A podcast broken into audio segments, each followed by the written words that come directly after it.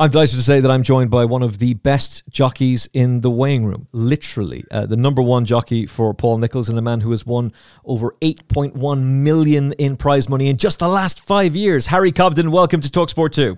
How are you? All right? I'm in good form, my friend. Uh, I'm hoping that you're in good form as well. Clearly, you are because the boss continues to bang in the winners, and so do you. It's been a terrific start to the jump season. How do you feel it's been going? Yeah, obviously, um, since sort of October, we've had a we've had a fantastic time of things. Um, had plenty of winners, and, and we've won some nice pots along the way. You know, um, Greaneteen was very good early on in the season um, at uh, Exeter, and uh, was another good one. So yeah, we've got plenty of um, good young talent coming through as well. Yeah, I wanted to talk to you about Greaneteen because we're going to see him very soon in the Tingle Creek on the third of December, uh, a race that he won last year, and we covered the Haldon Gold Cup on Talksport 2. We, would have been in the social at that point, and Shaban was on the air. Um, but I was blown away by him. And I, I expected him to win because he had the form to do it. Um, you'd been talking very positively about him, but the stuff that Paul had been saying about him was like Paul can be bullish, but he was unusually bullish about Greaneteen. Uh, and the market didn't reflect it, but it certainly did in the performance that we saw on the track. And looking at how the Tingle Creek is now shaping up, you are definitely the ones that everyone has to beat. He just seems to have really come into his own in the last season or two. He was brilliant in the Tingle Creek last year. He ended the campaign terrifically well, and it looks as though that race is, is depending on who turns up, it's it's going to be his for the taking. You must be really excited about that. Yeah, very much so. I mean, um, he couldn't have been any more impressive at Exeter uh, last time out, and I just love the way he sort of jumped and travelled, and um, he gets that two miles really, really well. He stays strong at the finish, so um, he's obviously proven around um, Sandown. He obviously won the Tingle Creek there last year. Um, so yeah, we're all very much looking forward to him. It'll be interesting to see what gets declared, but um, I wouldn't be getting off him for any of the others at the moment. No, I can't imagine you would. And as you said, like he has a real affinity for Sandown. He's won the Celebration Chase, that race at the end of the season, twice now. Uh, and of course, the Tingle Creek last year. What is it about him that makes him so special? Because Paul has trained some terrific two milers over the years, but th- this fella just seems to to really has been in the last season or so has been really coming to his own, and on the basis of what he did at Exeter, is set for a big season. What is it about him that that has changed and seen him move up a gear? I suppose I know he's probably still a relatively young horse, isn't he? But um, I think his sort of main attributes are the fact that he he's got such a high cruising speed and he jumps incredibly slick and fast. Um, so I suppose there are his main two things. But he um, he's definitely improved. He's grown up. He's not as hot or as keen as he was, and um, he's, uh, I suppose the main thing is he's improving. Yeah, he's he's a terrific racehorse, and the way he travelled through his his race at Exeter so powerfully and the commanding jumps. It was a breathtaking sight and something to be really excited about. There's something about these fast two milers. There's a reason that the likes of Moscow Flyer and Azertyuiop and Sprinter Sacre last with so many people for so long. There's there's something very special about seeing those horses, and the Tingle Creek is an amazing race to watch as well. So it's going to be fascinating one to see and, and see that pan out. Uh, over the weekend, we saw you on board Hitman, who I thought was a, a very impressive winner at Haydock in the graduation chase.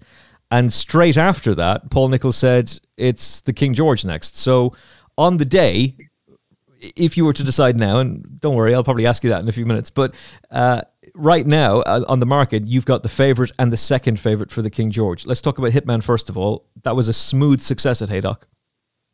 Yeah, uh, very good. I mean, it was a race that he was definitely entitled to win because he was obviously rated a fair bit higher than a couple of the others, but I just loved the way he went through the race. He jumped well, he travelled great, and um, he didn't come off the bridle, which was nice to see. And I think, um, you know, he's still relatively young. He's only six years old. He's definitely improving, and he's um, he's a horse that hopefully is going to win plenty of more, plenty of big races along the way. Um, but he um, he's going into the King George as the dark horse, in my opinion. I know he hasn't he hasn't quite achieved what some of the, some of the others have, but he's certainly got the potential to do that um, in time. Yeah, he's very unexposed, and there's a multitude of potential there, obviously. And considering that last season he was running over two miles when second to Greaneteen in the Tingle Creek, the capacity for him to be able to do so much more over three miles just opens very exciting new doors for him. Absolutely. I mean, he's got. I suppose he's got loads of class, hasn't he? He's got enough. He's got enough pace to travel in that sort of race, and he's got enough class, and he's good enough to stay three miles. I mean, he stayed two two mile five really well last time out around uh, Haydock, and the ground was soft, so um, he'd. Uh, you know, he's. Uh, I suppose he's got it all, isn't he? I suspect Ged Mason, Sir Alex Ferguson, and Mr. Dunne will be trying to get you on board for the King George. But there is the small matter of John Dance's Bravemansgame, though, um, who was devastatingly impressive on Boxing Day last year in the Kauto Star Novices Chase. And turned out this entry doesn't seem to be his thing for some reason at the end of the season, but he's begun this season terrifically well with the Charlie Hall victory uh, at Wetherby and very much deserves his place at the very top of the market for the King George. How has his work been going, and how are you feeling about the big day with him?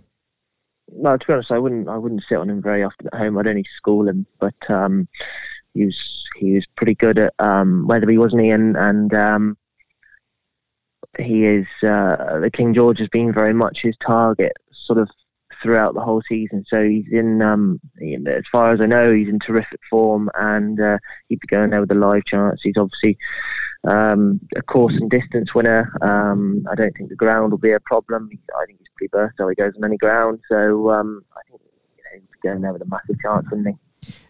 He has to have a massive chance, and it, it's going to be pretty difficult to prize you away from him to get on board Hitman. For all that Hitman is a very exciting horse, but Brave Man's Bravemansgame just seems to have everything in his favour for that particular race. Yeah, but I at the same time I, w- I certainly wouldn't underestimate Hitman. I mean, what we're going to probably do is um, sit on the pair of them all week, week the week running up to the race and uh, make the decision then. But then between now and then, there's going to be a lot of water under the bridge, isn't there? So um, so we'll uh, just wait and see. Well, what we've learned in this great game, Harry, is to never get too excited because the horses have to actually get there. So get there, cross that bridge when they come to it, uh, and and then hopefully you have the choice. Um, it, it, does sound as though though it is going to be a choice. It's not just as simple as Bravemansgame has the has the minerals, so go with him. No, Hitman has very much put himself in contention. Absolutely. Now after Saturday, anyway, yeah, that was a, a hugely impressive performance. Um, there's been a development in the racing world, which I wanted to ask you about. we knew this was coming, but just the announcement of the rule changes to the the whip rules in the UK and when this is actually going to come into full force. So, the BHA have, have announced in their infinite wisdom that uh, between January 9th and February 5th is going to be the bedding in period. So there won't be any action taken, but you'll all be called in and given a stern talking to. But then a month before the Cheltenham Festival, essentially five weeks before Cheltenham, it is then in full effect. Um, what is your reaction to the fact that Cheltenham is going to be really the the eyes of the world are going to be on Cheltenham Racecourse, and these new whip rules, these harsher whip, whip regulations, will be in place for that? How do you feel about it? Um, personally, I think it's absolutely ridiculous to bring it in there because obviously there's a four week bedding in period where we're meant to be using the new tools, but um, I'm just going to give you an example. Uh, so, say there are two jockeys riding a finish. One jockey uses the new um, the new rules, and the other jockey doesn't doesn't do that and flicks his stick into the forehand and a nose. It, it comes down to a nose indifference. I mean, I don't think any jockey is going to practice the new whip rules in a tight finish like that. So I don't know. I mean, we get a betting in period. I understand why, they, why they've done that, but I don't. I don't necessarily agree with it. And I think another issue is going to be the um, the Irish jockeys aren't going to be riding over here until Cheltenham, and then they're obviously going to have to completely change their way of riding for for, for, for four days of Cheltenham, which um, I can't see that being very successful. I think there are going to be a lot of bands handed out, and I can't somehow see how it's going to work. But um, I don't know. It's going to be a fair bit of water under the bridge between now and then, and plenty of discussion. So, um, uh, yeah, I just I just don't really understand it, and I definitely don't agree with it. No, neither do I, for what it's worth. But I don't have to be st- subject to these strict rules. I was taken by what Patrick Mullins had to say in the Racing Post today, and I, I thought he summed it up pretty well because he's obviously talking about it from the perspective of an Irish jockey. Um, and he's saying that he's been trying to practice not switching his hand, um, not to subconsciously go to the forehand so that they don't get caught by surprise. But even that that line, subconscious, like when you're in the heat of battle and you're in a race, the adrenaline is pumping. If you're going to go to what you have been leaning on your entire career, and only as you go do that, then realize, oh wait, I'm not allowed to do that anymore. I, I can see how this is going to lead to to major chaos, particularly with the four days of Cheltenham. Yeah. I don't know. I think that I don't know. I, I just hope that the BHA revisit this and have another look at it because I I just can't can't somehow see it working myself. Yeah, Ireland aren't following this rule at all. They're not going with this in any shape or form and have no appetite to. Would you prefer it if this was just left alone? That this is not something that's needed. There isn't an outpouring of fellow jockeys, trainers, and owners saying we drastically need whip rule changes. I mean, there is no peer reviewed study that proves that the whip causes any pain to racehorses. Why are we even doing this? No, absolutely. I, I couldn't agree more. I'd, I'd, I'd be very much for it being left alone. I mean, uh, if you actually look at suspensions, right? You look at Brian Hughes, Sean Byrne, myself, Nico de Boinville, Daryl Jacobs, Sam Twiston Davies, all of those sort of top few lads over here, Jamie Moore, people like that. They very, very rarely um, abuse the whip. I, mean, it, there wouldn't be a handful of suspensions between those jockeys in the last two years, and um, I don't know. I just I oh, the majority of the offences of the offences are, are, are from um, conditional riders or amateur riders and stuff like that, and people that don't ride all that often. So um, I don't know. I, I, I actually personally can't see an issue with it, and there are just a few people that occasionally let the rest of us down regarding the stick and use it too much when they shouldn't. So um, I personally, I don't think we should change the rule. Um, I know that it's probably set in stone, but um, I think it should be. I think it should be changed back. Like there are bigger bigger issues in British horse racing that needs tackling before the uh, before the whip anyway. Well said, Harry Cobden. Well said. There are far bigger issues in racing than this. This is really about optics and nothing more. And hopefully common sense will prevail. But uh, I think we're both kind of resigned to the fact that that probably is not going to be the case. But there is time. There is time for the BHA to walk this back, uh, and hopefully they will. On a brighter note, uh, one more horse to, to, ask you about, and we're going to see this horse over the weekend, and that's Stage Star. Uh, I was I loved this horse last season. Obviously, the Challow Hurdle winner and terrific on his chasing debut. And you're going to stick with two mile four on Friday, assuming all goes well.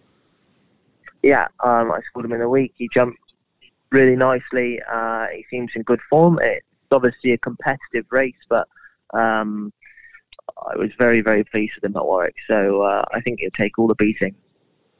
And he looks to have everything required to make it up into being a, a top class novice chaser this season. Yeah, he jumps very well. Um, he travels great, and he's, he's got a good bit of boot. Um, he's got obviously got course form at Newbury when he won the Challenger there last year. So um, he's got plenty of things in his favour, and um, yeah, we're obviously looking forward to him.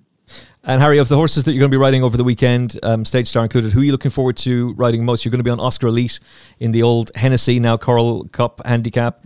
Um, what do you make of your chances?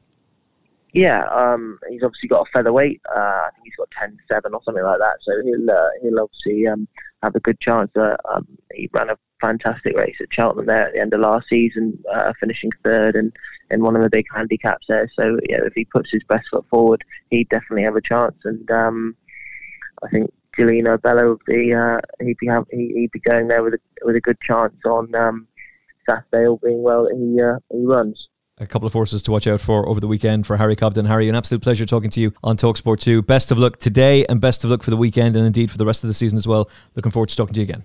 Lovely job. Thanks very much.